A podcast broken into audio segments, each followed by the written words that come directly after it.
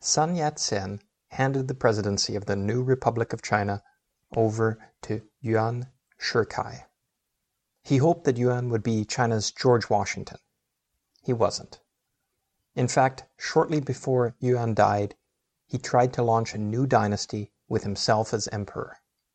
It was deeply unpopular and triggered resistance, like China's revolution in 1911. For decades after that, Yuan Shikai has been considered a Chinese villain, an assassin, a wannabe emperor, a warlord. So why was he given so much power by the early Republican leadership? Why was he considered the best president for the new republic? Why did he have so much support when he assumed the presidency of China? And how did he lose it? Now is the time to consider this fascinating character from the late Qing dynasty and the early Republic of China. We've met him before. He was Chinese commissioner in Korea in the years before Japan's invasion. He chose loyalty to the Empress Dowager Cixi over the Guangxu Emperor and helped her survive the attempt to remove her by Kang Youwei and the reformers. And Yuan helped put the final nails in the Qing dynasty coffin. Who was the real Yuan Shikai? Was he a villain? Was he a hero? Is he misunderstood? Hello, and welcome to the Chinese Revolution podcast.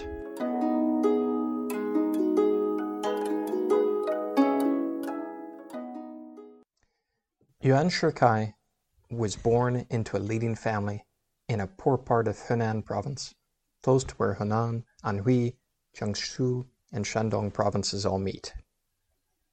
Being between the Huai and Yellow rivers, this area experienced frequent floods, droughts, and rebellions. He was born in 1859 during the Nian Rebellion, which coincided with the Taiping Rebellion to the south. The Yuan family had not always been prosperous. Originally, they were ordinary farmers. But Shikai's great-grandfather was the first family member to obtain a degree through the imperial examination system. The family then climbed the social and financial ladder in the Qing Empire. Shikai's great-grandfather passed the first examination and married a well-educated lady from a wealthy family. They had 4 sons and 1 daughter. Even though the father died at age 40, Lady Guo, their mother, ensured they devoted themselves to their studies, and all the sons passed the first degree, and one of them passed all 3 examination levels and achieved the highest degree. In the next generation, 2 of them reached the highest degree, 2 more reached the second degree level, and many passed the first level examinations. More than 20 Yuans obtained government positions. They benefited from the imperial system and supported it. The clan also continued to accumulate land and wealth. By the time of Shikai's childhood, the extended family had 50,000 mu of land, which is over 8,000 acres. Another family business was a mortgage firm, which lent money secured by mortgages on land. There were also local stores and retail locations in Kaifeng and in Beijing. Within a few generations, this family of farmers had become a leading clan in the area. Shikai inherited wealth, land, social prestige, and connections. He would benefit from his relatives in government and other officials already known to the family. But the male Yuans also inherited a tendency to die young. It's been called the Yuan curse. Shikai's father died aged 40. No previous male Yuan seems to have lived past his late 50s. And Shikai followed a family tradition by taking concubines. Shikai would end up having 10 wives and fathering 32 children. Shikai himself was born to a concubine. He had 2 older brothers, born to his father's principal wife, one of whom survived, and therefore was the elder brother. Later in life, when Shikai was governor-general of Earl Li province, his mother died. He wanted her buried next to her husband, but the elder brother forbade it, since she was a concubine. Shikai had considerable imperial power then, but as the younger brother, he had to find another spot to bury his mother. On the day Shikai was born, his great-uncle won a decisive battle over the Nian rebels. The great uncle held the highest degree, was a special commissioner and then governor tasked with suppressing the Nian Rebellion. Zeng Guofan, who you may recall helped defeat the Taiping Rebellion with his provincial army, praised him as a solid man of talent. Hearing of the news of the victory, Shikai's father named the baby Shikai, Kai meaning victory, and Shi being a character common to all his brothers and cousins, and which means the world. From his very birth, Shikai was associated with imperial strength and victory over rebels. He grew up in a fortified village. At that time of rebellion, there were about 200 people living within the walls, including 50 Yuans. It was a combination of military defense and settlement. That's not unlike medieval castles, but of course this was shortly after his birth in 1859. When Shikai was 5 years old, his uncle, who only had daughters, asked Shikai's father, who had 6 sons, if he could adopt Shikai. Shikai was already close with the family since Shikai's mother had not produced breast milk and his aunt had already fed him as an infant. Now Shikai went from being the younger brother to the only son, surrounded by 3 mothers and 5 sisters. He was doted on and spoiled by them. He remained a devoted son to both his birth mother and his adopted family. As already mentioned, he looked after his birth mother's burial years later, and his letters home show that he inquired about both families. In 1866, aged 7, Shikai followed his adopted father to live in Shandong province. Qing policy required officials to work outside of their home provinces. A degree holder was hired as a tutor to teach Shikai the classics and to prepare him for his eventual examinations. Yuan also toured historic sites and enjoyed watching plays. He was moved by the tragic story of a loyal official who supported the emperor to his death, but whose family was then punished when that emperor was replaced by the Ming dynasty. Shikai enjoyed learning, but was a pest to his tutor, and after one trick on him, his tutor resigned. Then his adoptive mother took charge of his education for a while. In 1868, the family was posted to Nanjing, which was beginning to recover after the Taiping Rebellion. His foster father became salt superintendent. Shikai's tutor taught him both literature and martial arts. By age 12, Shikai knew boxing, swordsmanship, and could ride wild horses. His poems from this time were not graceful, but did show Shikai's ambitions. He dreamt of swallowing a barbarian king in one mouthful, and being a bird and flying over the earth to rescue the entire world. While the family was in Nanjing, the governor-general and benefactor of the Yuan family was assassinated.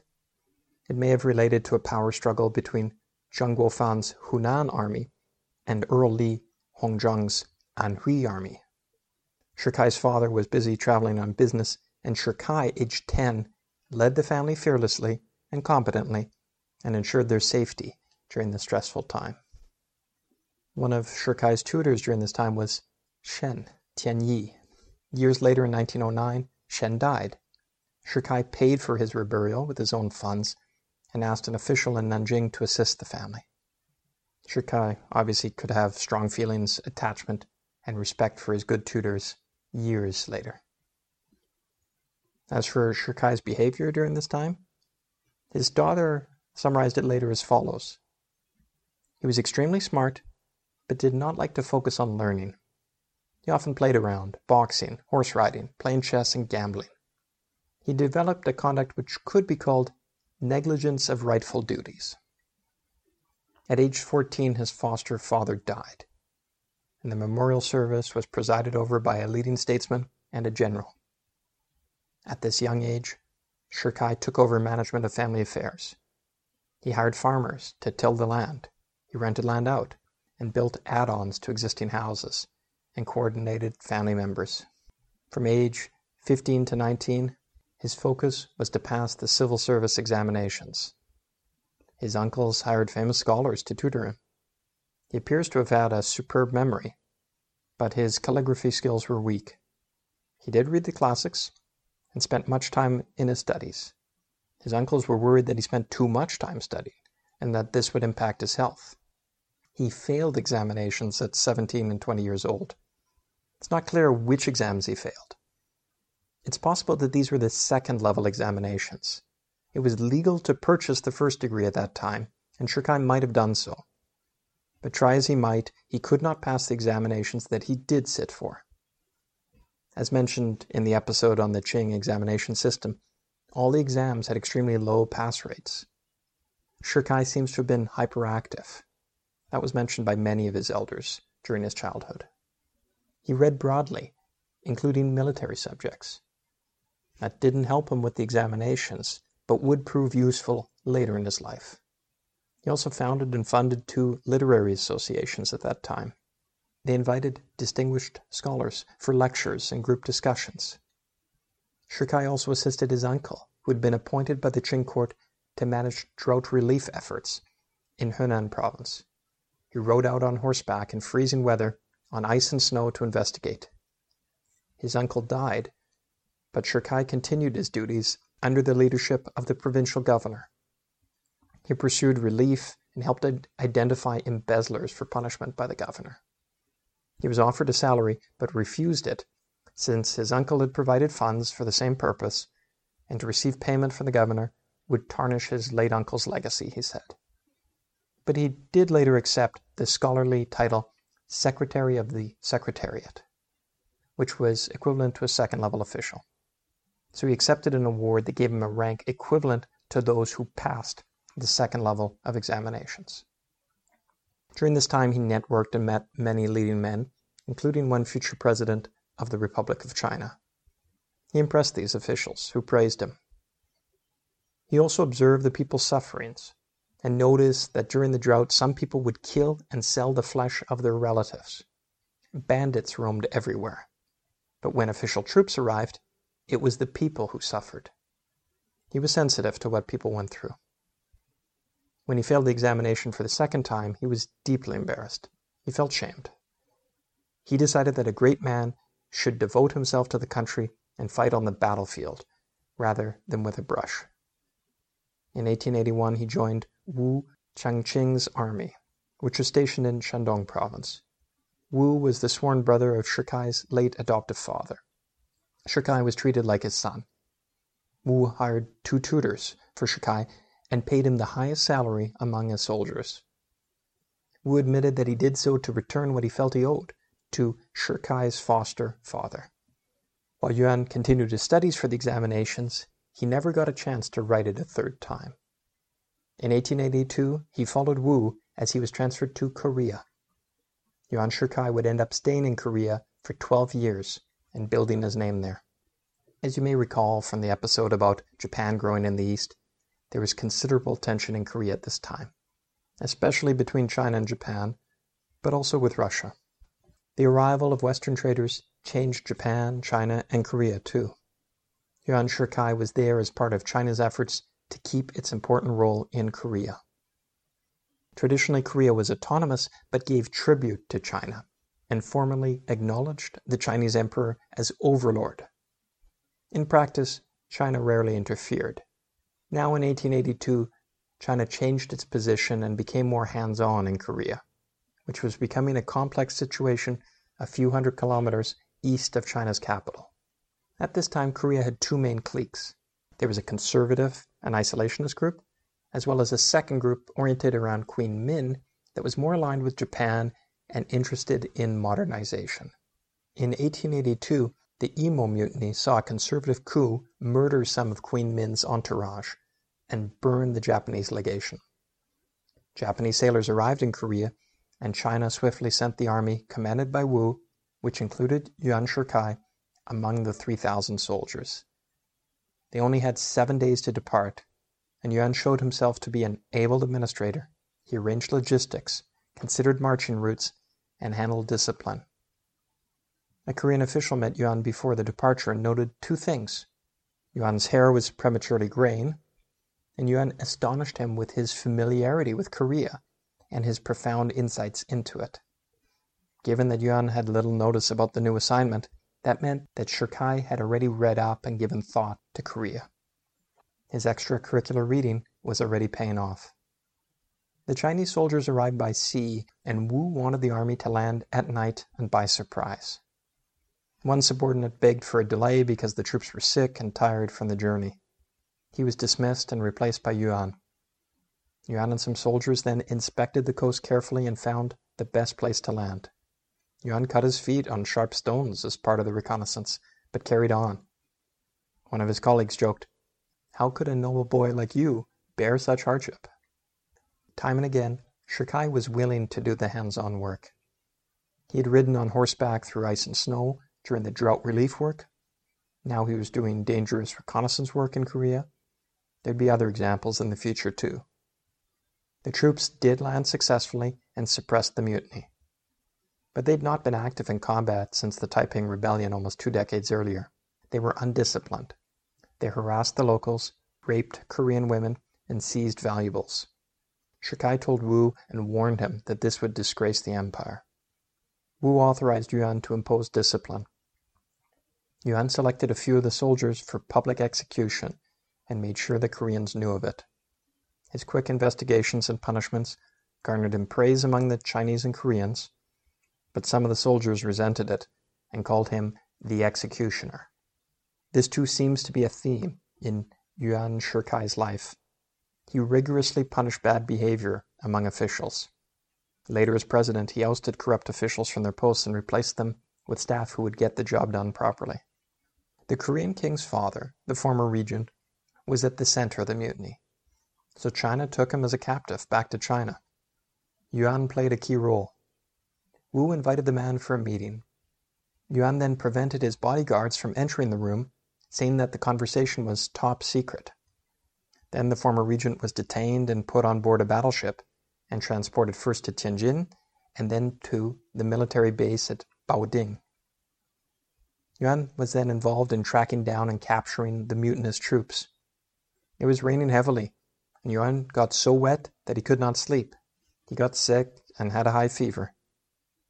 But his bravery and doggedness won him attention. Both Wu, his commander, and Earl Li, Wu's superior, praised Yuan, and he was promoted.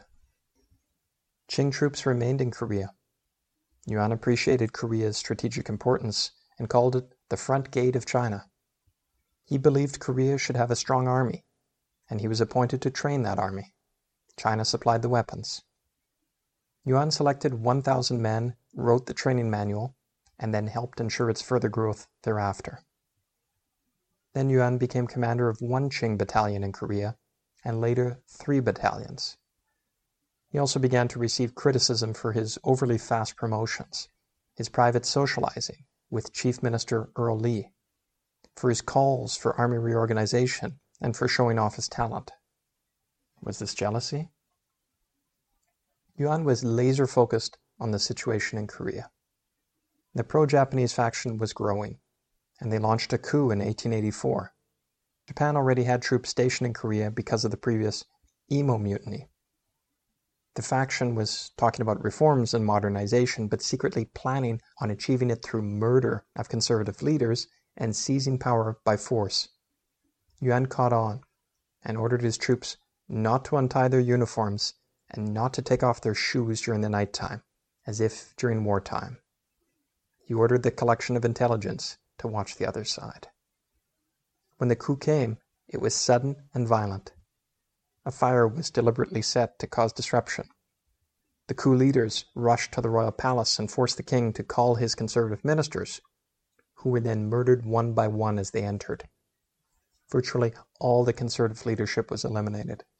A new government was declared, and it started issuing new policies. Yuan investigated, learned what had happened, and met with the other Qing battalion commanders. They sent Earl Li an urgent telegraph requesting more troops and asking for instructions. Without waiting for a response, Yuan wanted to intervene. The other commanders hesitated. Only when Yuan promised to assume responsibility did they follow him. Yuan led troops himself into the royal palace. Even when fired upon by Japanese soldiers, he continued to advance and challenged his soldiers. He saw Korean soldiers he had trained and urged them to join his side. Hundreds did and surrendered to the Chinese. The Japanese fled, and Yuan protected the Korean king. The pro-Japanese coup had lasted 3 days and ended in failure.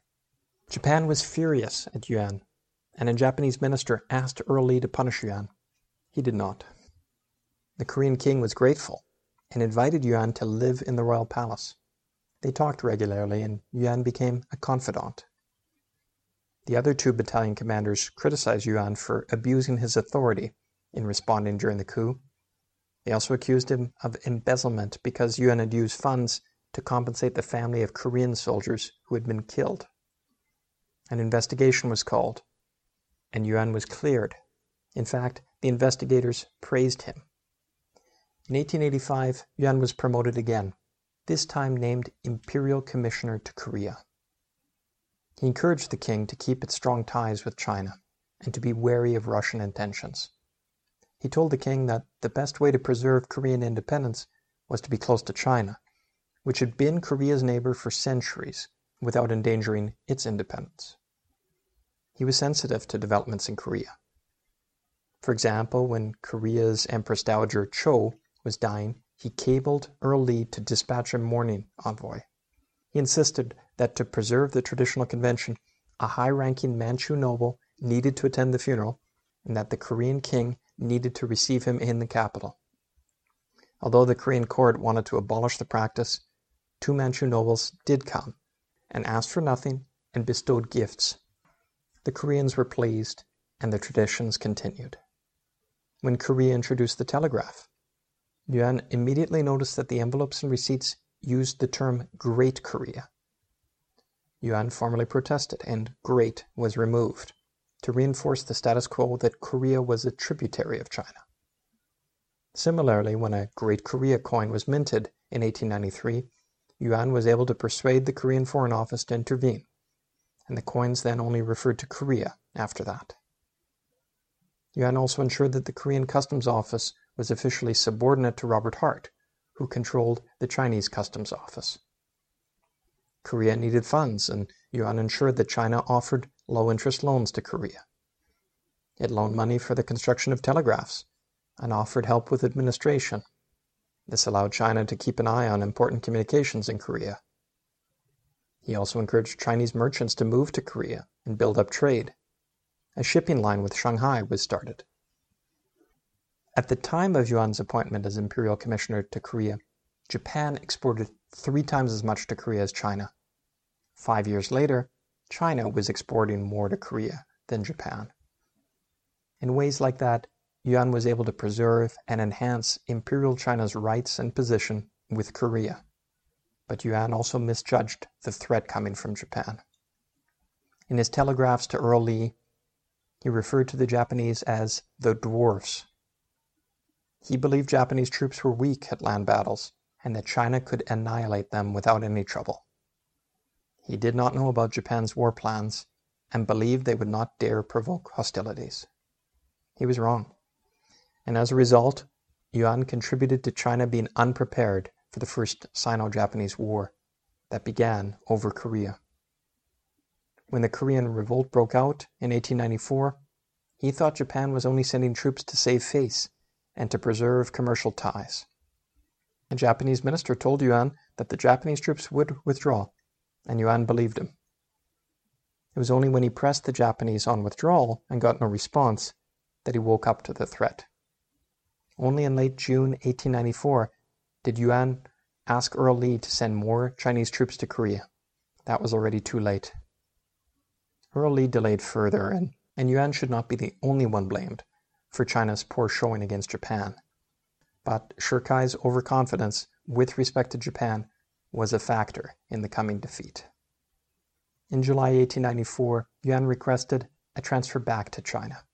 He was feeling ill, he was dizzy, and had a fever. It seems like he internalized the danger posed to China. He returned to China about 2 weeks before the declaration of war between Japan and China. Whatever gains Yuan had made for China and Korea were lost in the war. Japan emerged as the dominant East Asian power. But it's also possible that if Yuan had not bravely intervened in 1884 during the pro-Japanese coup, that Japan might have controlled Korea 10 years earlier. Yuan might have single-handedly given China 10 more years of influence in Korea, even if Yuan did help lead to China's catastrophic loss to Japan in the Sino-Japanese War. Next episode, we'll see what lessons Yuan Shikai learned from the Sino-Japanese War, and how he became a force in modernizing China's military. As the father of China's new army, Yuan Shikai's career would rise further. Please join us again for more stories of the Chinese Revolution. Thanks for listening.